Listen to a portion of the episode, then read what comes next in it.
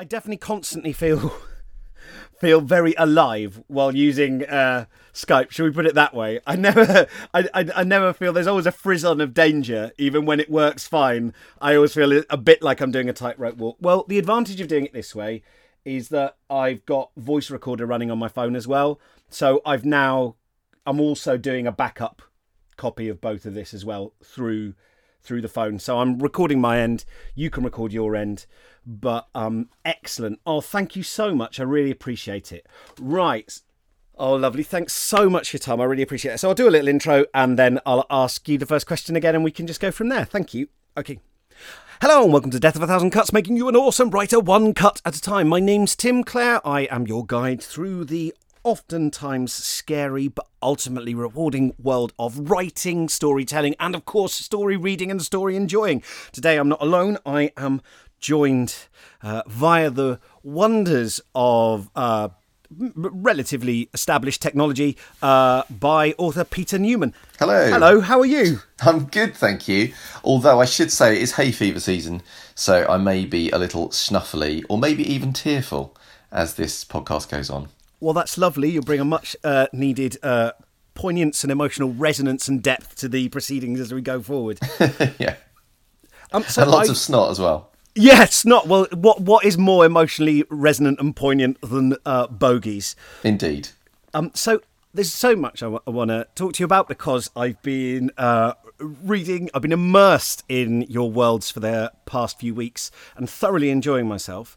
But I guess I want to start with um, with with with a fairly uh, with a fairly uh, unoriginal question, but just because it's a, a, good point of starting before we actually dive into talking about your books and how you write and how you make worlds out of just your imagination and bits of words.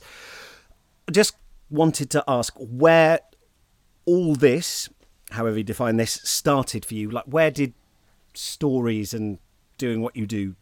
How did it start? How did you get started?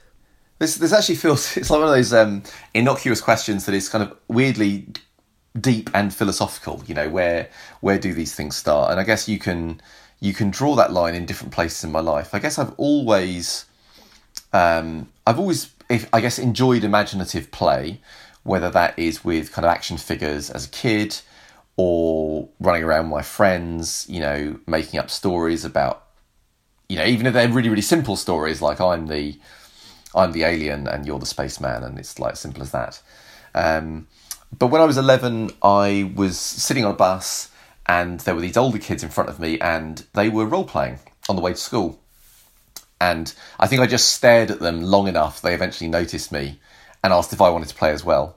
And I said yes, and that I think also was a big uh, opener. I wonder as well, you know, um, weirdly, there was like less to do when I was a kid.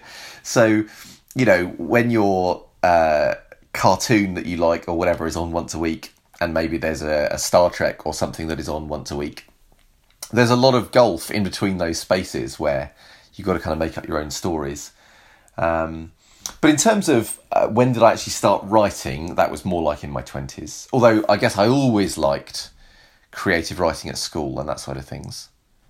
So one of my um, random beefs was that when I was um, doing English literature at A level, they did like an opening bit of the course, which was looking at different um, poets and writers in different time periods.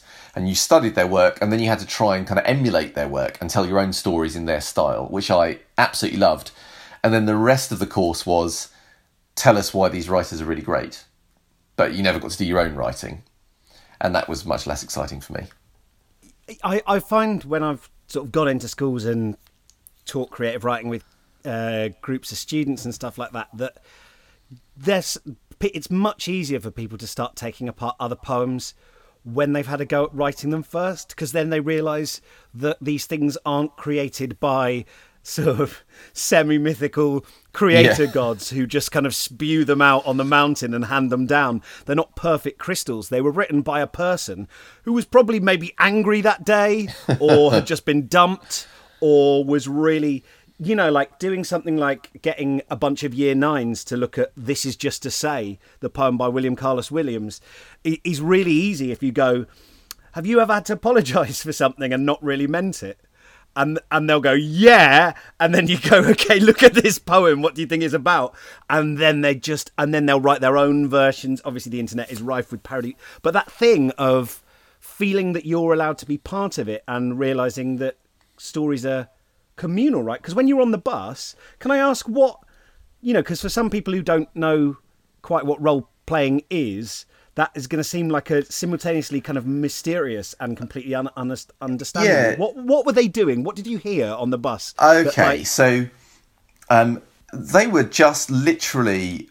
Um, there was no. So for those, some people will think of things like Dungeons and Dragons and stuff like that, um, which I'm very happy to talk about at length. But um, in this in this case, it was just they were making up stories. There was no system. There were no dice. There was no. Um, you know, there was a guy who was the, the if you like, running the story, the games master, if you like. Um, and there was a guy who was playing and interacting as a, as a single character in that story. So, for those of you who don't know, I guess role playing is kind of like shared storytelling, um, and there's lots and lots of different focuses that games can have, and like books and TV and everything else, there's lots of different genres they can be set in. So, this was kind of like a fantastical world that came out of this guy's head. And there was a player who was a single character. He'd taken on a bit like an actor takes on a role in a play. He'd taken on this character and he was exploring this world and going on adventures and being like the star of his own movie, essentially. Um, and and that that was that was what it was. So See, that's mind blowing to me. It's mind blowingly cool. And also, it just seems like something that, you know, when people say, oh, I want to write, but I'm scared, I want to make up stories, but I'm scared, there's some point in our lives where, you know, at least some of us, you know, when we're younger, it's not an intimidating thing at all. Just, uh, they weren't there sitting there going, oh, God, is this going to be any good? Are my Yes. idea is going to be good enough? I don't know what's going to happen next there's something really ma- I feel the magic that you must have felt in that moment of seeing people do something that is so fundamental to being a human being, you know, working together to make up realities and stories. I think as well when you I mean when you're very young, you don't necessarily you don't worry about if it's going to be good or not, or if it's going to be meaningful or not. You're just doing it because it's fun, and there's a there's a sort of freedom in that. Um, I think perhaps when we get older, there there starts to become more pressure potentially, or more sense that it should be. Um, I don't know. So I, I guess so. I was very aware growing up, and I don't think this was like deliberately done to me by my parents at all, or, or anything like that. But there was a, a song by the Pet Shop Boys. Um, that's there's a line uh, I think it's in Suburbia where they say something like um, "Mother's got a hairdo to be done." She says we're too old for toys, and this idea that you would be too old for toys and too old for play was kind of embedded deeply in my brain, and I think there was a bit. I think we're often told as well that you can't. You know, there's a point where you have to kind of grow up and do a serious work, whatever that is. Um, and obviously, you know, it's important to be able to pay your bills and put food on your table and eat and live and stuff. I mean, don't get me wrong, but I think it's a but this sense that you suddenly aren't allowed to have fun and create anymore was something that for somehow I don't know why was in my head. And so for a lot of my early adult life, although I still did creative things, I was always doing them in a although and I role played on the side and, and stuff, but I almost felt guilty about it in a sense. like it was something um, to be ashamed of on some weird level. Um, w- That's I, I think that I think a lot of people feel that way, and it's it's funny, isn't it? Because it's a very hard position to actually justify when you get down to it. Why why should adulthood be be one thing and not the other? I suppose um, I suppose there's this idea that if you get completely that that, that, that if you uh, like enjoy doing play and you enjoy immersing yourself in made up worlds, then maybe you'll be somehow kind of numb to the out to reality or the outside world. I guess that's the kind of theory behind it, right? That you'll kind of you'll, you'll I, the, the extreme view in people's heads is is this idea that you'll be sort of indoors going, I am a gallant knight of the of the round, and outside, you know, like the the the the orphanage is on fire and and but you don't know because you're in like the the idea that you'll numb yourself to the world and won't actually which is I just don't think has any bait. I don't think that extreme view has a basis in reality. Yeah, I, I feel exactly the same way, right? That fear of not wanting, of it being frivolous somehow to be creating. So I think this, this I mean, it's, this this kind of thing is sort of super nuanced, isn't it? Because on the one hand, I'm, I totally agree. Like, it's very unlikely that I'm going to suddenly jump out of a window because I think I'm a wizard that can fly or some nonsense like that, right? But at the same time, there's a there, I think like with anything, whether it is uh, computer games or role playing or a sport or whatever, um, there is a refuge in it. So it's nice, you know, to leave behind your normal worries of your life and go off and temporarily just have very different worries, but that they're not yours, so they're much more fun to deal with. And generally, as well, you have the tools to deal with them. Um, or at least part of the fun is that you can't deal with them, and it's like a big angst catharsis thing, and that's all fine. But I think there is sometimes a danger that you know you can. It, there's a to not face up to things. You know, if if you can hide too long. Um, but I don't know. I, it's like everything, isn't it? I mean, people always will say things like, you know, some people will say the internet is terrible, when the internet is just a thing that can be good and bad. In the same way that Twitter can be good and bad, and etc. etc. And I think role playing is like that, and creative play is like that. I think eh, you know any extreme position is bad, and certainly starving yourself of that, uh, of indulging that creativity, whatever form you like it in, is bad. Is bad for you. You know whether that's the need to, to paint or the need to dance or whatever. Um, I, I, I, it's, it's. I mean, I guess the the the two sides are sort of neatly uh, summarised by well, like the the uh, in Michael Moorcock's um, essay. I, I think it's in Epic Pooh. His uh, his kind of big reaction against um, fan, epic fantasy, where he quotes C.S. Lewis.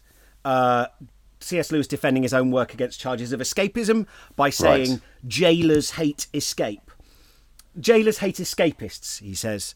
And Moorcock's re- uh, response to that is no, jailers love escapists. What they hate is escape. However, both Moorcock and C.S. Lewis, I would argue, you know, in kind of the uh, the history of the rune stuff, both of them are right, right, big, epic fantasies. The more the decision is how you relate to what you're reading, right? Uh, I, rather than whether you should read it at all.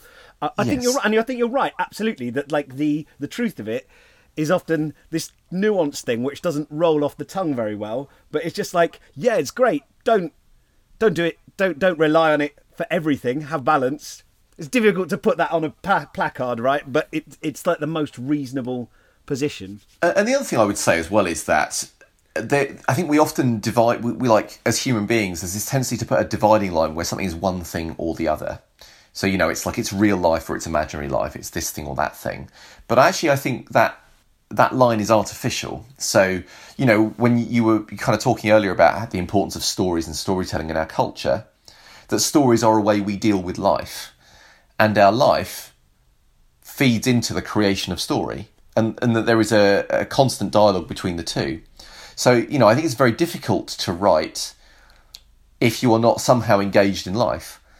And, you know, and I, and I think it's also, it's hard sometimes to deal with life if you don't have stories to help you understand or share what other people might be going through. So, you know, I, I, I Yes. So oh, we're getting very serious on our first question, but that is what I what I believe. You know, even even something where um, you've got a fantasy story where I don't know these characters are fighting monsters and they are going into weird dark woods and things.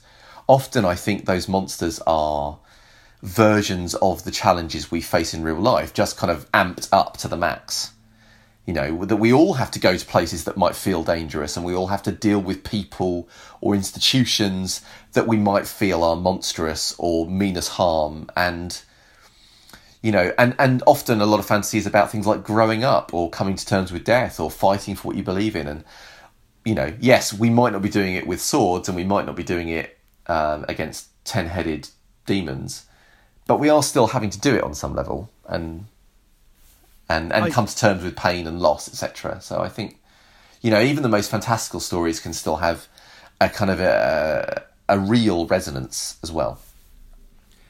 Can I uh, sort of move things from thi- this um, all really interesting stuff, by the way. Thank you. I agree. I, I'm, I'm here nodding, but I just didn't want to break up your answer with me going, mm, "Yes, oh God, that's a brilliant." I totally agree. I um, can we talk a little bit about your uh, series, which uh, begins with comprising uh, the Vagrant, the Malice, and the Seven in in that order? I think I I'm mean, saying. Yes, I'm always happy to talk about my books. Yeah, totally. Um, yeah, no, I, I, I wanted to I wanted to start actually talking. Um, maybe you could just, um, for uh, people who haven't uh, read them, uh, give us a little bit of insight into uh, into how that series starts off and kind of what it deals with.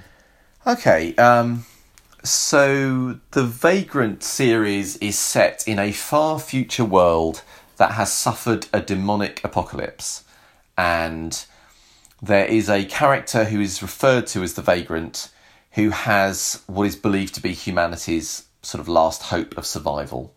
And he is trying to get to a place called the Shining City. Um, and he's going on this sort of slightly weird journey um, through a dystopian, I guess, fantasy slash science sci fi landscape. Um, and the thing about the vagrant is that he's silent, so he doesn't speak. You don't get to look inside his head. Um, and he is making his way through this landscape. And uh, with him, uh, his primary companions are a very small baby and a goat, who also are not massive conversationalists. And uh, I, yeah, I it's kind of him I was a fighting, really big fighting... fan of the goat. Yeah, thank you. Yeah, a lot of people are fans of the goat, and I mean, we can maybe talk about why that might be um, in a minute. But yes, uh, so essentially, it's I think at its heart, it is a fantasy book. Um, there are singing swords, there are demonic knights, there are, you know, a lot of those sort of fantasy tropes in there. And it is a journey, very much kind of epic quest, if you like. Um, but it has sort of a sci fi jacket on in terms of there are also weird kind of types of tanks and flying ships and, you know, chips in people's brains and things like that as well. Um, and there's also a little bit of, I guess, kind of dystopia um, thrown in there as well. Yeah, I, I so the first thing I wanted to say is like it is a at least at first, and actually this was really interested me as I got through the book. Um, at least at first, it is a really horrible, depressing world. And I, I, I wanted to ask, what make do you want to write about somewhere where, certainly at least at the beginning, at every turn we see bits of hope kind of like flower up only for a boot to kind of stamp down on them it's it's like pretty things are pretty rotten right what made you want to? So I didn't about a world in that state. I didn't sit down and say, you know what, I want to write about a horrible world. That'd be great. Um, I think what happened was I was um, the, when the the character kind of popped into my head, and the world grew around that character very rapidly. I think one of the things about a dystopia is that it's threatening and I wanted this world to be, you know, I wanted this character to be under threat, and I wanted the reader to feel worried for them, you know, um, and also I, am not, you know, it's interesting. Sometimes people call me a grimdark writer, um, and I think that's partly because the world is very dark, but also it's not without hope entirely. There are shreds of hope in the world. But I guess, uh, I mean, it largely crawled out of my unconscious and it felt right for the story I was telling, which is not necessarily a clever academic answer. It was just kind of how it was. But I guess the, the things that I liked about it was that it that it sets up a lot of threat, and I think sometimes life can feel like that. It can feel hopeless, and it can feel just like what you know. How do you even how do you even navigate? It's not even a case of like oh, we want to do this thing and it's difficult. It's like, how do I even know where to go or where to start or, or what to do? So have um, you felt and, a, a, certain amount? Have you? Do you feel a certain amount of empathy with um, the protagonist, the the vagrant? I mean, it's difficult because we don't, you know, we don't get access to him. It's a really interesting choice you had that he's almost it's almost the the opposite of a third person limited in that we get access to almost everything except him. But yes, so the, that was partly. So I decided that he wasn't going to speak, and then w- pretty soon after I made that decision, I decided that if we could hear inside his thoughts, that would take away from the kind of the the impact of him not speaking, because you'd still be having a, a, a kind of dialogue as the reader with him. Um, and I've seen that done in some books brilliantly, where you have a character who maybe is very shy, and but you're hearing their thoughts and you're getting that contrast between how the others see them and how they are feeling. But I didn't want that here. I kind of wanted one of the hooks of the book to be who is this guy, and having to judge him by his actions, and for the reader to decide if they liked him or not, and to kind of wonder why he was doing the things he was doing. Um, I'm not sure. Sorry, I'm not sure if that answered your question. Yeah, no, it it it, re- it really it really I, I, I, to me like the vagrant feels like he obviously like whenever you're reading something you kind of like end up jumping to kind of like your nearest kind of like cultural beacons and kind of like putting a Yes. hook here and a hook here. So he I I you know it, I was very minded of not that he's the not that he's the same, but it gave, I was getting I think because of the landscape as well, like Kenshiro in um, Fist of the North Star as Oh, this kind of like guy just wandering out of the wasteland, Yeah, I, I think seeming I very wanted threatening. Yeah, I wanted a little bit of that kind of lone samurai or lone gunslinger feel going through this kind of threatening landscape. And one of the other things, I think, because I was fairly recently a father at the time, that struck me was that it was quite unusual to have a very young child in a fantasy story. And that often when you did have a baby in fantasy, they would be like the chosen baby that would levitate or would be able to, you know, immediately talk to people or communicate with emotions or something. So they weren't like a normal baby, they were magic. Yeah, Um, and I kind of wanted, I, I, I guess, you know, there's, and no doubt people listening to this podcast will suddenly say, no, there are millions of books with babies in, you fool, and they'll list a load of really amazing books I haven't read. But I think often with when you're writing, we often write for the thing that we want that maybe we haven't seen. And that might just be my limited experience. But at the time, I hadn't seen many non-magical babies in books, particularly fantasy books. And so I kind of I wanted to go there with that. and it immediately creates a really exciting uh, tension, right? Yeah. And not not just not just because oh will the baby get hurt, but also because it creates a bunch of logistical problems, Right. Where he's got to feed the baby, right? Like as as you know, as you'll know as as, as a dad, like there's there's a lot you have to think of. The idea of going to a festival with my daughter when she was sort of three months old would be I can't think of anything I'd less rather do. So crossing, uh, you know, a, a continent on foot, um, and while finding food, while surrounded by hostiles, is it immediately creates more tension in the book. And also, I think what I wanted to say about it not, well, it depends on your definition of grimdark. But for me, although it's a very dystopian landscape, although it's very threatening, um, I don't think it's cynical. The world. That's one thing that I really felt going through it. That when something nasty happens to someone, there are nice people who get hurt, uh, but those nice people exist, um, and it's an inimical uh, environment that they exist in. But there are people we, and then you have lovely moments. You know, with the um, is she called the hammer that walks? Yeah. um you know that there's there's some really touching uh moments or and they're they're shot through with oh my gosh this horrible thing has happened to someone. But we see people change and we see people develop. And it's not just a crapsack world where you know you're either a sucker or a bastard and there's no in between. Either you are going to be like ripped off and backstabbed by someone or you are the backstabber. There Yeah, are, I- there are I- good people. Yes, I think that's the thing. You know, I, I, I guess I don't want someone to read a book and then come to the end of it and just think, oh, why did I slog through all those pages? And but my life feels so depressing now. You know, I, I, I'm, I'm certainly willing to hurt my characters and maybe bump a few off and that kind of business. But it, but I also it depends on the kind of book, right? Some people love they love those really cynical, super dark experiences.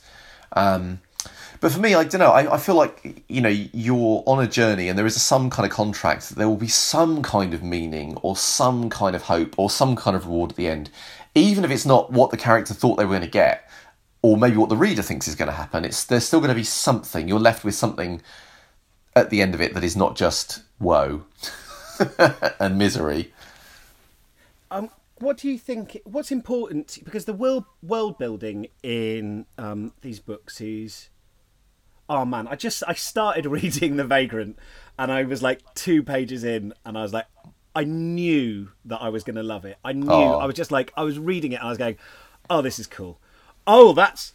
Oh, what's happening with that dog's eye? Like, I won't spoil it for anyone who hasn't read it, but there's it's full of innovation and and just cool, rich details that are just part of the world.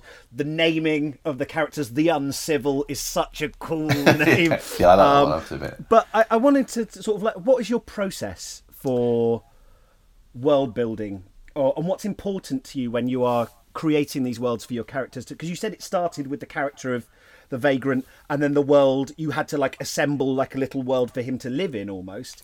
Yeah, How I mean, it all happened very. cl- It all happened very close together. So when the vagrant popped into my head, certain things about the world immediately came into place.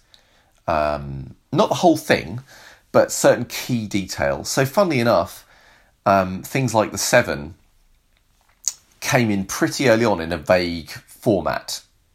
Um, and the demons and the kind of the, just the feel and then a lot of the other stuff was very painstakingly worked out as I went along. So one of the other things is that different projects have very different processes attached to them. So I don't work the same way for everything. But for the Vagrant, it was kind of like, um, you know, if you you know this this kind of theory with some sculptors where they would say, you know, there's this big block of rock and there is a shape within that rock, and they are just uncovering the shape. So that sounds a bit pretentious, doesn't it? But that's sort of what it was with the Vagrant, in that I knew I, I knew it when I got it, and I knew the that I knew the feel, and I had always a, a kind of intuitive sense of what I wanted to do in terms of the world and details. But I didn't always know exactly what it was, and sometimes I would have to chip very slowly, kind of like line by line. So it was a bloody slow book to write. Um, but it was uh, I was very much like a bricklayer with that book. So I would take a like I take a if you like a sentence or a word or a paragraph, and I would very like line it up really carefully, and I'd place it down and have a little look at it from a few angles and be like, mm, yeah, have a little adjustment, yeah, that's right, and then I'd go on to the next one. So what that meant was the first draft took absolutely ages, but there wasn't huge amounts of rewriting to do. You know, it was a pretty clean first draft when it was done. So were you Um, making up bits of the world on the fly then? Did you were you like setting down a line and going, "Oh, he's going to turn here and he's just gone into this new Yeah, so- town and he looks here. I wonder what's in it." Well, I'll have a think and think what could be in it. Was that how you were putting the world together? Were you kind of discovering it almost as he did? Sort of. So um, there were some things, like I say, I knew early on, and certain key scenes or moments that were like. So when I've talked about it in the past, it's a bit like if you imagine like a hilly landscape that's got a really heavy fog, so you can just see the tops of the hills. That there are some of the bigger hills where I could be like, I know that I'm going to end up on top of that hill at some point in this book. And then I know that from there I'm going to end up on that other hill over there, and blah blah blah. And at the end I'm going to end up at this point. I can see my end goal, but to get to that hill I've got to descend down into the mists and kind of figure it out. Um, so it was very much like that, particularly for the first book because that was establishing a lot of the world. I mean, the other thing I should say though is that um, I've got a background, I guess, in lots and lots of role playing and running games. So there is a bit of my brain that is, you know, things I had very early on that I didn't play with were things like the metaphysics and, you know, how how the demons work and how things like the seven work and stuff like that. Um, I knew right from the get go because the thing that in a way once you've got your rules set up so you say okay i know i know how these things can interact and i know what they can and can't do ultimately then you can pretty much play within those rules in any way you want as long as you don't break the you know because because then you have internal consistency in the book that's the key thing i think I wanted But- to say that you have like what something that I found really interesting reading through it, and I think this is you know established really early on, so it's not uh, like a major spoiler for the book. But you know that this uh, rift opens up in the ground, and Yes. demons have poured out and kind of swarmed over uh, the world in a pretty one-sided battle. But something you establish quite early on is that they are by no means uh, a kind of like unified uh, uh, completely they're not just not just interchangeable demons that actually Yeah. there are factions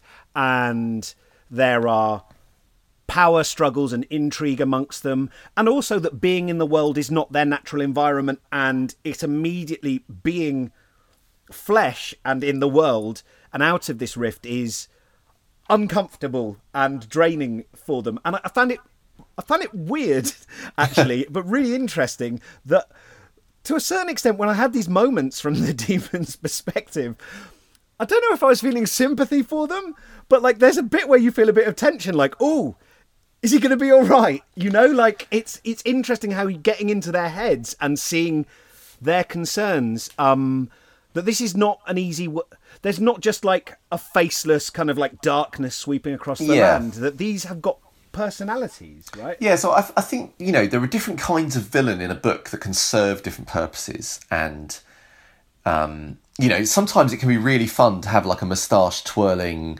proper, really horrible villain that you know as the reader you just want to see go down, and that is the thrill. You know that every time they do something horrible, you're like, oh god, I hate that guy, and then finally they get their comeuppance, and you're kind of dancing around the room, yay! But I think with this you know, it's a. I think it's one of the ideas, I guess, or the themes that I was playing with about, you know, that that there aren't many clearly obvious heroes or villains. That people just people are surviving, and survival is ugly, and and that there are kind of good and bad ways to survive. I.e., there are there are ways that are more ethical to survive and ways that are less ethical, and that's probably about as far as it goes. Um, and it's also a world which, to some, to some extent, has lost its certainty. You know, the, the old systems of government and the old things they believed in, to some extent, have been shattered by the arrival of the demons. And actually, reality has been attacked. You know, it's not just that there are demons in the world, the ecosystem is being warped by this kind of, by the taint that is washing out with them. So, yeah, I, I guess these are all things I wanted to play with. Yeah, because there's definitely people who've been affected by that who have got you know this taint on them, but are also still people. Yeah, And exactly. that thing of like, how do we? Because because that's how I felt at the beginning. Is it's like okay, over here are these demons. Uh, over here are the kind of like final kind of warriors of, of, of good, perhaps. And then as we go on, those categories get blurred in a way Yes. that it's not just like okay you're you're evil so i want to see you destroyed you're and and i found that i found that tension actually quite yeah i found it quite troubling as well you know that i was immediately going oh well those are baddies oh no wait hang on oh, oh gosh Yeah, I mean, I don't know. I don't know how much I kind of sat down with like a clever plan. You know, I think I just wanted to write a story. But when we're talking about it in the abstract, and you know, with a few years of hindsight, I do feel as well that maybe there's a sort of reflection of well of society. You know, that I think things are uh, that that perhaps, and and again, I might be doing a disservice to the past, but I feel like in the past there was a tendency to have narratives of good and evil in it, be very clean lined. You know, these guys are bad and they are just bad, and these guys are good and they are just good. And I feel that perhaps in our kind of modern society, where uh, I think a lot of these assumptions are being questioned, that it's all there's also a place in fantasy to question those assumptions as well. Yeah, I, I, I- think you're, I think it makes it. I think, and it just makes good storytelling, right? Yeah. That's one of the things. Is not is a lack of certainty creates possibility, and or out of possibility branch all these different storylines, right? Because as soon as you don't quite know who to trust, uh, that that stories rise out of that, and intrigue and Yes. excitement. So I um, I wanted to just very quickly ask you about. I, we're always told this kind of thing: show don't tell, show don't tell. That any information about the world should be sort of snuck in in a way that we don't uh, see. But often in your writing, you you just kind of go, "Oh, here's a cool thing uh, that the person sees, and it means this," or here's a little bit of history, or you'll do like a quick flashback and say, "This is what happened that got us here." And I was kind of, I was kind of shocked at how well that worked. That you just like give me a little a bit of local fate flavour, really unfussily in one or two sentences. I was like, neat, and then the story moved on. And I just wanted to ask how you think about managing that balance, how writers, you know, manage that balance between keeping the story moving and following our characters and giving us information about the world so we can appreciate the stakes and what's going on, and also learn cool stuff about the world. Okay, so I think generally speaking, what I try to do is is kind of break the world into kind of bite-sized chunks, and and that some of that world building is being shown through tiny details in the world, you know, in, in an environment's description, or the way a character acts, or what they how they're dressed, or what they say. But then sometimes as well, there are bits of information that you just want to give to the reader. And yeah, I mean, I've heard this advice too about show don't tell. And like all writing advice, you have to take it with a pinch of salt because if you go and look, you will find writers that tell in a masterful manner, you know? And they'll have a whole page or two pages dedicated to telling you about a concept. But if they do it in a way that is sexy enough, that's fine, you know? Um, and it's about efficiency. You you know if you're if you're trying to if you're trying to tell the reader that I don't know um, there's a particular kind of technology in the world, you might be able to show that very elegantly in the way a character collects water for the day or something like that. Where it's just, they're talking about other things, there's other action in the scene, but they do this and it just tells the reader loads of stuff. But sometimes the most efficient way to get that concept across is just to spend a paragraph describing how the water system works in that city. And it might be four lines or six lines. You know, it is a it is nothing in terms of the overall scope of the book. But it tells the reader a lot of stuff they might need for later. Uh, so I'm, you know, writing advice I'm always really wary of because, you know, because it, uh, there are so many different writers out there and so many different readers out there that, you, you know, you just do what works. I mean, having said that, I try to avoid long, kind of hefty pages of exposition where I'm just saying, you know, and and there were like six cities, and each one had its own thing, and the first one had this one, and the second one had, you know, I don't, I don't want the reader to be too bogged down. Yeah, you don't and, have. And whole... ideally, I guess I want, I want their experience of the world to be embedded in the character's experience of the world, and always relevant to the story. Yeah, so often, often you'll just have like a moment where we see something monstrous or scary, and you'll give us it, it, it almost feels i tell you what it feels like it feels like um it feels like we've like hired uh, a kind of uh, a, a wily guide to this world who's just saying like don't make eye contact with that guy. He's one of the city guards and um, he'll be able to you know he, he can he can shoot mind lasers. Uh, that don't worry about that um, winged monkey. It's perfectly safe unless you uh, show fear in which case it might try to eat your face. You know it feels like someone is just like going through the world pointing out um, little moments of interest yes. and danger as and when we need them and other stuff we'll get to that once we've got through this bit alive. And I think it's a very difficult question as well about how much detail to give because different writers do it very differently, you know. And there are some fantasy writers that are really good at describing a meal at a feast hall. But they, of course, won't just be describing the meal, they'll also be describing the culture and they'll be describing perhaps the status of the characters and all kinds of other things. But it'll be beautiful. There'll be, you know, pheasant and special herbs mixed with honey that are sprinkled over some potatoes or whatever it is, and it's beautiful. Um, and when they describe characters, they'll give you, you know, five paragraphs of everything from their toenails to their, you know, to the hairs on their arms.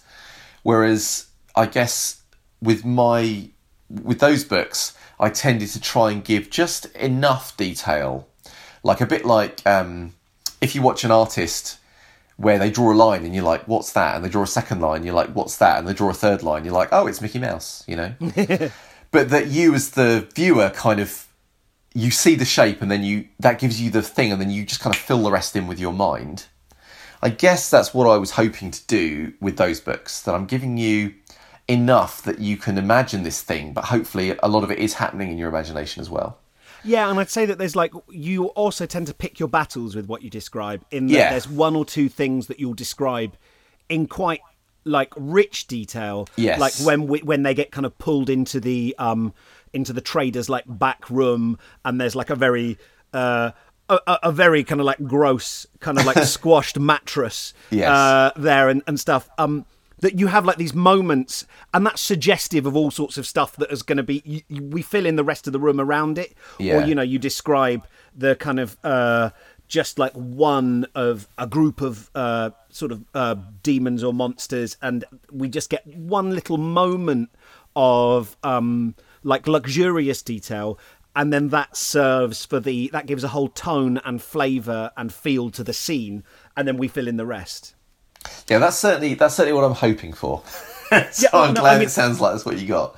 Yeah, no, like I, I did. Yeah, and I just, I'm just really jealous because I'm an awful overwriter, and I'm an awful kind of like, oh well, let's describe all the different uh, trees, and I'll describe the, and I just go on and on, and I and it's awful. If you just, it just, it's like walking through treacle just to get to anything happening in the scene because But I'm then like, I, I guess you know it's horses for courses as well. You know, some readers want that level of detail and they want to enjoy it like a kind of 3D world that they're walking through, and they can look at every blade of grass. Um, and and also, of course, you can edit it. I mean, interestingly, the Vagrant as well started as a writing exercise because I used to write very dialogue heavy stuff, but I was very poor at describing the environment that it was happening in. So you'd have these kind of like vivid, engaging conversations happening in a kind of white box that could be anywhere. And I wanted to I wanted to take away that crutch of dialogue. And also I was trying to tell stories at the time through the dialogue rather than telling the story and having dialogue with it. So, you know, I would sort of say that sometimes these things like if you say, "Oh, I do this thing and it's really bad," that that can often be the thing that spurs you to write something really good. And every book, you know, so like with The Vagrant, there are things that I, as a writer, felt that I could do better, that I tried to beat in The Malice, and then tried to do again better in The Seven. And then when I finished that trilogy, and we, we might talk about this, I guess, in more detail later, but that writing style means it's good for doing some things and it's bad for doing other things. And so I felt that I wanted to try and again up my game in a different way for the for the new one. So yeah, I think it's wanna- an ongoing process, really. I, I think I, I, I just want to say how because I know for the listeners I just want to I just want to emphasize how great I think your advice is that um you, that you it's often there's a different process that's appropriate for different projects. I think a lot of time that doesn't get talked about. I don't think I've mentioned it on the podcast before, but I think that's such a excellent piece of advice that not every the prescription for different books is not always the same i think that's such a good point because people often you know why should you write a crime thriller the same way you what, write a, a historical piece of literary Yeah, fiction exactly. And even if you're writing in the same genre, the things you might be trying to achieve might be different. You might have changed as a writer. Um, you know, I think there's a danger when you have lots of people talking about a thing, like a craft, that you can feel that there's a right or a wrong way to do it. And I think ultimately you just do it. So, you know, if we, you've just been talking about The Vagrant, for example, and you've been very kind in what you said. But if people go online on the internet, they will find a, a great mixture of comments about that book. You know, some people will also have liked it, but a large number of people will have said, no, I, that, that style completely turned me off. You, you know, you cannot please everybody. Um, you cannot write for everybody. So, you know, at the end of the day, you just kind of write the best you can for whatever you're doing, and, and you and you hope that you'll connect with somebody. You know, the, the right people will hopefully find your book and will enjoy it, and there'll also be people for for whom that book is no good, and that's fine. You know, that's just the way it is. um, you, I just wanted to um, go back to something that you mentioned that Sure. uh, that we could like return to that now I'm fascinated by, which is why you think people.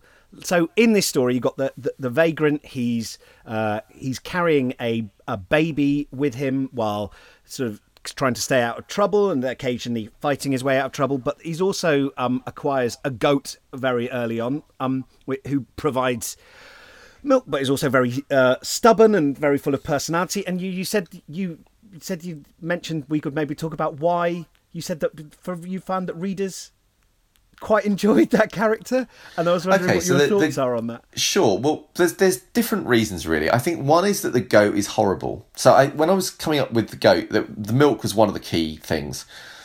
I needed an animal that I felt would be tough enough to have not been ruined by the the changes to society.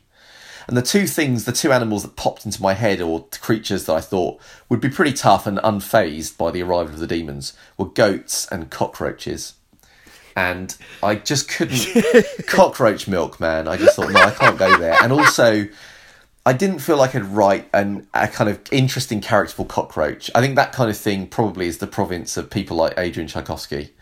So, um, yeah, so I decided to go with goats, and I thought as well that often in fantasy you have like the the noble steed or the heroic hound or whatever that supports the hero.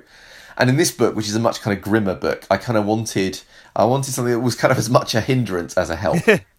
so as to why people like the goat, the goat is a bit of a shit, if you if you don't mind me saying, and I think people enjoy that because it's funny.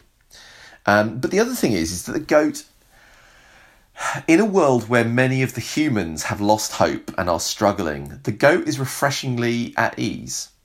You know, the goat, for, life is the same for the goat as it was a few years ago. It still wants the things it wants. Some people occasionally get in the way and need kicking or biting, and that's that. And all this, and, and the goat doesn't care about the needs of humanity. It doesn't care about how civilization has fallen. It just wants to have a nice thing to eat, have a nice place to sleep, and do what it wants. And I think there's a kind of a fun in that because, you know, we often do the right thing as people constrained by society. So I think it's quite fun watching a creature that does just does not care. I think that's why cats are often very popular as well. Because so... A, they look super cute, and B, they are kind of like they, they revel in their own selfishness in a way that I think a lot of us wish we could. Um, so yeah, I think as well it, in a in a book that is grim, you need to lighten. You need to have contrast as well, and the goat is one of those points of contrast. Because it also helps us humour. have emotional. It, it also tricks us into feeling emotionally invested, right? Because there'll yeah. be like a, a bit that's funny, and we'll go, okay, I don't mind opening my heart to this story because it's funny because the goats the goats struggling and and pulling and and dragging him over here and he needs it not to do that this is a funny bit of farce and then um, moments later something you know a, a, family will be under threat someone we like is, is is their lives in danger and it's like oh it's too late you you cared about this goat so now you're in for the ride i'm afraid like i, I think that's yeah. a really really i don't want to call it a trick but it is a kind of like nice tool to have in your arsenal, something that makes us go, okay, okay, I'll engage with this. I think the thing as well is if we think about our own response to things in, in the world, if you are relentlessly hit by the same thing, let's say trauma or horror, after a while you can't cope with any more, you know? So you become kind of numb to it.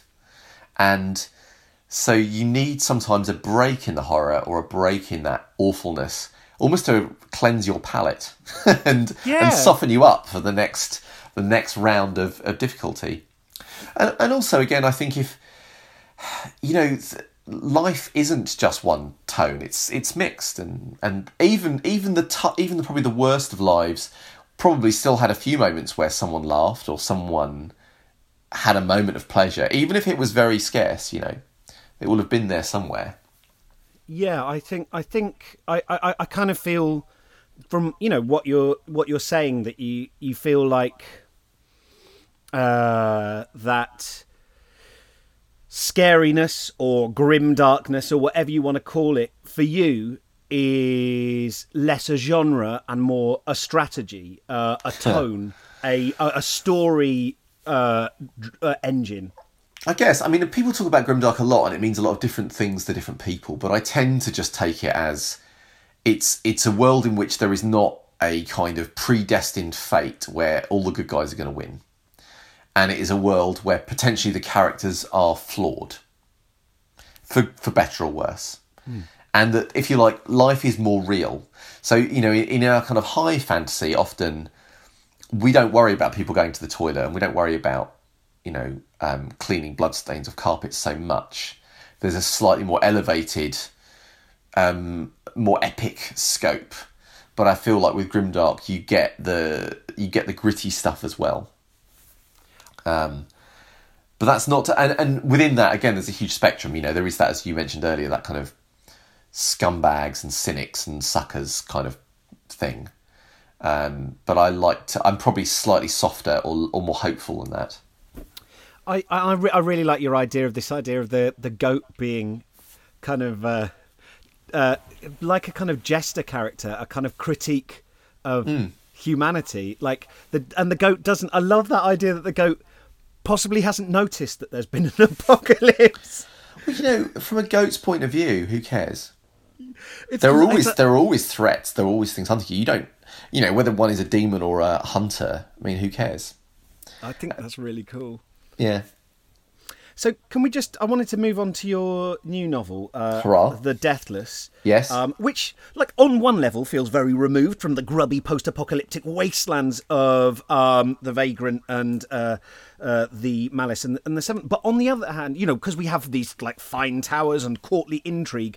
Um, but on the other hand, um, I think there definitely are some connections, and Yep. definitely that world of uh, of wonder and uh, a, a, a, sort of beautiful order is is not quite as as perfect as it as it might initially seem. Can you talk us, give us a little intro to it, talk us through it a bit? I certainly can. So something I've been saying to people, I really should sort out because the book comes out very soon. But um, is that I don't have my pithy one-line pitch for the book, but I can certainly ramble about why you know what was in my head when I was writing. I'd writing. it. love I'd love you to. That's per, that's Um, perfect. So there were two kind of main ideas or things that were kind of inspiring me at the time. Um, and the first one was, uh, you know, those old kind of Grimm's fairy tales where, you know, there are, you know, if you if you stray off the path or if you go out at night or you don't obey the kind of the rules of being careful when you're traveling, bad things will happen to you. And that the woods at night, you don't go in them because they are scary places and strange things live in the woods. I kind of wanted to capture a bit of that because, again, there's many fantasy where the woods are scary, but um, sometimes because our heroes are kind of in armies or have wizards and all this kind of thing, you know, they have all the tools to deal with it. And I wanted this sense of people who were just living in fear and were very careful about how they existed. And then the other big idea was that I, I wanted these immortals, but I wanted them to, when they died, to reincarnate through the bodies of their own descendants. So you can call back their soul into the world, but it has to come into their children or grandchildren or great grandchildren as a thing. Um, and then I wanted to tie these together into an ecosystem. Uh, sorry, excuse me one sec. So yeah, I wanted to tie these together into an ecosystem. So you you have these people called the Roadborn, who there there are these god roads which are kind of safe pathways, and they live there. Um, but they to to farm and to get the the things needed for life, they have to venture into the dangerous wilds a little bit. And they send their food and things up to the castles of the deathless. But sometimes the demons will notice them, and then you know, one kid will play too far on the edge of the village and go missing, or you know, Granny will be snatched from her home at night or whatever. And then the village will call for help, and the deathless will come down from their flo- from their floating castles, and they will hunt the demons. And there's that kind of ecosystem of you know, uh, each keeping the other kind of in check and looking after the other in some sense. And then obviously in the book, that ecosystem is then threatened, and and that's where we get fun and drama and action. Yeah, it it kind of it, it, it it's almost like this very pure version of how when you kind of like read uh, Gibbon's Decline and Fall and Tacitus and people you know talking about the barbarians versus civilization, uh, it feels like a very pure form of that to me when I was reading it, and also but also that while there is this kind of danger and wildness in the woods in the when you stray away from uh, civilization there's also there's also a kind of dark allure to it is that is that fair that's how you know what Well, I- the thing is, is that that you know that a lot of the rare herbs and things that can be used for drugs and medicine and like the nicest treats are in those woods. So you can make your fortune by going into those woods. You know, there's that kind of side of things, and that certainly. Um, I think there's always a thing which kind of might tempt you to go out there, even though it's dangerous. And of course, some of the creatures within the woods are alluring. you know, they may be massively threatening, but they're also tempting as well. Yeah, I, I, I, really, and this, is, and this, I guess, in what way is your process different? Did, did your process differed in writing the, the Deathless? Because this story has a lot of different demands. There are, in the most interesting sense, politics. There are, you know, there, there's a lot of power accrued in a small number of people. Uh, all of whom, you know, it reminds me a lot of the kind of old uh, sort of uh, Chinese uh, courtly sagas as well, where there's all these these different groups, and there's power, and then there's a lot of mythos that these groups have built kind of around themselves to justify why they should stay in power. Um, and I wondered Yes. what the demands of this were compared to writing uh, a sort of uh, a, a world where you're following one character through and they've got a very clear mission. In in this, when we start, there's a definite status quo, and the characters are trying to act to well, m- most of the characters are trying to act to maintain that status quo. Yeah, um, so I think one of the things that's probably worth mentioning here is the strangeness of moving to a new trilogy because by the time I was writing the Seven, i.e., book three of the Vagrant series, I'm very comfortable in that world and those characters, and I, I feel like I know what I'm doing and I've got my voice, and it's a nice place to be. And with this new book, I you know there's that sense of you have to you have to leave that safe place and go somewhere new because whilst it's very tempting, you know, I could write a thousand books in the in the vagrant world. Actually, I told the story of those characters, and I'd done what I wanted to do there. And I think there's a danger as a writer that you can kind of stagnate and end up doing the same thing. So, one of the other things that happened as well is that I'd read other writers and been excited by things they were doing and thinking, oh, I want to try and do a bit of that. Um, so one of the things about the Vagrant series is that uh, you're often slightly removed. You know, you're watching uh, this thing play out in front of you. Um, and I wanted in this book to get really close into the characters' heads, and I wanted you to have a. I guess one of the things was I'd read um, a lot of Robin Hobb for the first time, and and the thing about Robin Hobb that I love, not only that she's a brilliant writer, but her characters are beautifully portrayed, and they're all flawed, and they're all really interesting, and you know. They could be doing anything, and I'm kind of with them. You know, like they could be washing the dishes, and I'd be like, "Oh, how interesting." Um, no, no characters wash the dishes in, in the Deathless, I should say, but Uh, spoiler alert. spoiler alert. But I wanted, but I wanted there to be a, a much kind of more intimate relationship between the reader and the characters than I had before.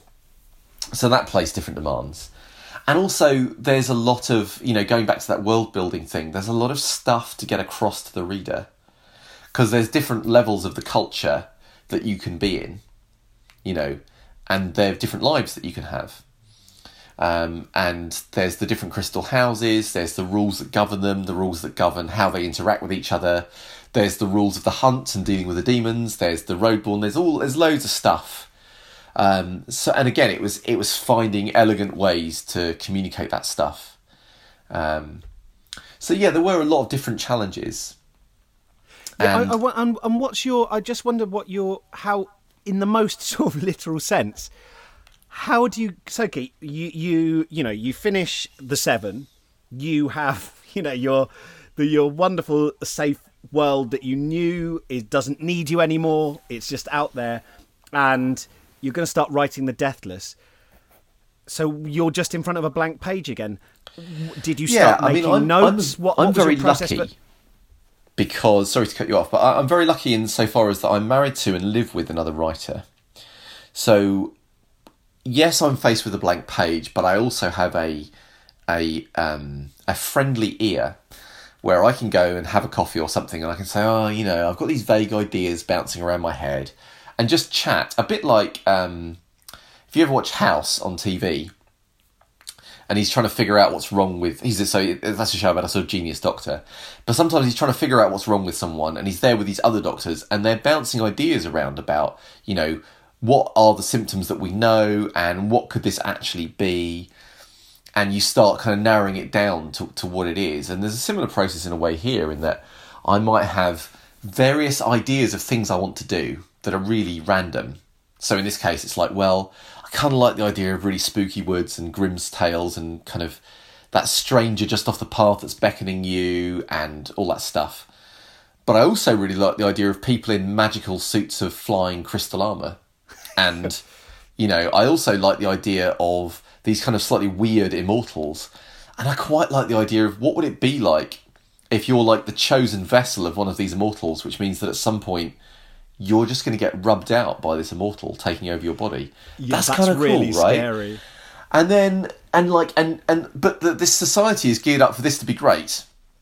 But what if you don't think it's great, or what if you do think it's great, and what if you're the mother or the father of that character, and you know, so you kind of have all these things, and there are other there were other things too that I had around at the time, and then gradually some of those ideas feel like they can lock together, and some of those ideas don't and get dropped, and maybe will come up in another book one day.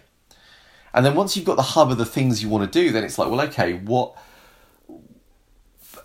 So with the vagrant, I had the vagrant first, and with the deathless, I think I had some of the concepts in the world first, and then some of the characters started to appear in response to that. Um, And then so I, because you so I think um like the Vagrant was it was it published in 2015? yes. No, is that? And then so since then you've done a book every year. It's 2018 Yes. now, and this is your like fourth massive novel is coming out. So I and and this is does come if you notice a kind of like. Uh, a slightly plaintive tone in my voice, or indeed the crying starts now. Then there, there's no accent. But what, what, what's your secret? Because you have written four books of um of of increasing quality uh, Oh. over four years. Uh, you're continuing to do so. So you're like you know relatively consistent, but you're challenging yourself. You're moving through different worlds. You you know I, I should say in the the Vagrant series it covers quite a sort of a span of uh, of different characters and time as well, and you know the situation uh, develops. It's not purely episodic. Um, how how have you managed to to navigate that? Because I'm sure, like anyone listening, but mainly I'm asking for selfish reasons. How are you managing to turn up and write stuff? Do you, you know do you suffer with self doubt? And if you do, how do you how have you got past that? Okay, so this is a, a fairly huge question. Sorry, yeah. But no, no, it's fine. I just want to mention that it's going to take a while to. There are different aspects within that question that that I kind of want to address. Um, so the first thing is, I think when you whenever you look on the outside another writer's career, you can just think, "Oh my god, how is that? How is that possible? Or how are they doing these things?" But the thing is, is that you only ever see the kind of victories of that writer's career. You know, you only see the book after it's gone through all of the different iterations, the editing, the copy edits. You know, there's a there's a huge amount of stuff that that a reader never sees. They just see the polished book when it arrives. And the thing to note, of course, is that I was writing The Vagrant long before 2015. Um, you know, I was writing it in 2013 and maybe 2012. I'm just trying to think. Yeah, because it was probably late 2013 that I submitted it. And then it was worked on over that time. Um, and I started writing The Malice and had written The Malice before The Vagrant came out. And so, if you like, most writers start slightly ahead of the game because you, if you're going the traditionally published route, which I did, um, you know, a publisher will not look at just the first chapter of your book normally until you finish the whole thing. So they might say, "I just want to see the first chapter or three chapters," but they won't. wa- But they will want you to have already finished the book by the time that happens, um, and that's certainly true of agents. And so when I was in the submissions process, that you know that already existed. So yes, a book has come out every year, and I've written a book every year. But I, if you like, I had a book in the bag when I started, and I've always kind of maintained that. So I've been writing, um, and you know, I've written other things as well. I don't want to blow my own trumpet, but like I wrote a, a, a tie-in novel for a computer game, um, which came out in twenty, I don't know, sixteen, um, and I've written. There's a there's a wildcards book that I'm writing for them, but that's a n- sort of novella length. There are various bits and bobs that came out around it, and it seems like a lot, but actually, when it's spread out. You know that we often write out of sight, and then we suddenly turn up with this finished thing. Ta-da! Yeah. It can seem incredible, but actually, there's a lot of time involved between between that. Um, so that's one aspect of what you asked. You also asked about do I suffer from writer's block? And that's a very interesting question, so I do want to answer that. So the answer is sort of. So it used to be that I would be writing and then suddenly it would get like harder and harder to write, you know, in a particular story. And I would be slowing down and maybe I'd be putting more effort into writing, I'd be like squeezing the words out, you know. And I used to just think, oh, you know, I'm blocked, I'm rubbish. And what I tend to think now actually is that that's not there's normally a reason why I'm slowing down. And and it might be because there's something I haven't figured out yet. And actually what I'm doing is I'm getting closer and closer to the point where this thing I've figured out yet is going to be a problem. And if I don't address it, I'm not going to be able to go on. And a bit of me knows that. And so the the words are drying up because I haven't I haven't sorted I haven't laid down my foundations yet. Sometimes I'll get blocked or I'll slow down because I've written a scene and it's not right. And it's not good enough. And again, I kind of know that, but I haven't admitted it to myself. So my first thing, if I if I'm struggling to write, I might just think, well, am I tired? You know, I've actually been writing for days and I haven't had a break. And I'm and I'm, and I'll kind of allow myself to have a quick break if that's the case. But if that doesn't resolve the problem, then the next thing is, well, why? And often there is a cause, and if I if I take time to work that out, and I should say, if I, you know, I won't always have the answer instantly myself. I might have to go for a walk. I might have to go do something else. I might have to have a long chat with Emma about it. Um, but normally there is something that will come out that I've just been too rubbish to deal with. And once I deal with that, then I'll get excited again and the words will flow. And I guess the, the last thing as well to say is sometimes we can uh, be kind of victims of our own planning. So I might have planned out that I'm going to write a particular scene in a particular order. And then, but by the time I've got to that scene, actually, what's happened in the writing has changed, and that plan is no longer fully relevant. So I'm suddenly writing kind of up against the flow of what I've just put down. And then I need to decide, well, actually, do I like what I've written more or do I like what I've planned more? What's going to be better? And then make the decision to kill one or other and then move on. Because sometimes when you're doing those plans, you're kind of you've got this kind of eagle eye view of the story, but then Yeah. when you're down, kind of like in the tavern brawl with the character, Yeah. you look around and go, "Well, there's an open window just there. Isn't he just going to dive through Yeah. that instead of running to get?" Or. Oh, he can see the person is is there behind the bar. He's not Yeah. going to leave them there. He's not going to run away. He's going to go and save them. There's stuff that becomes, so I guess, more obvious to you when you're in the scene with the character, right? Yes, and also there's a whole load of other things that come into play as well, like what's the feel in the scene? You know, if you've just had a scene of high drama or comedy or what have you, does it now feel right to do this thing you were going to do? And so it, yeah, it's it's kind of like what's realistic for the characters in that tavern brawl, but also what's in terms of mood, what feels right for the story at this point. You know, do you need to suddenly change the feel, or do you want to maintain it, or and you may not know that until you're writing it. So Yeah, I think that's a really, I think that's such good advice. And that thing of um, just thinking about that that thing of acknowledging that uh, there's something I've you were saying that, and I was just here going, yeah, yeah, that's what happened to me with my last book. There was there were bits that I hadn't worked out what this character's power were, was or what the secret MacGuffin was, and I wouldn't acknowledge it to myself, and I kept writing slower and slower because I was approaching this kind of void of crackling static. And I was scared of addressing it because I was thinking subconsciously, and I wouldn't acknowledge it to myself, what if I haven't got a good answer? This whole project is screwed.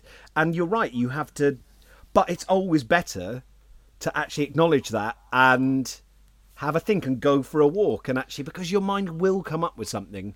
I think the other uh, thing that is a bit of a trap is that for me, nothing beats the feeling of having written a new scene and put new words down.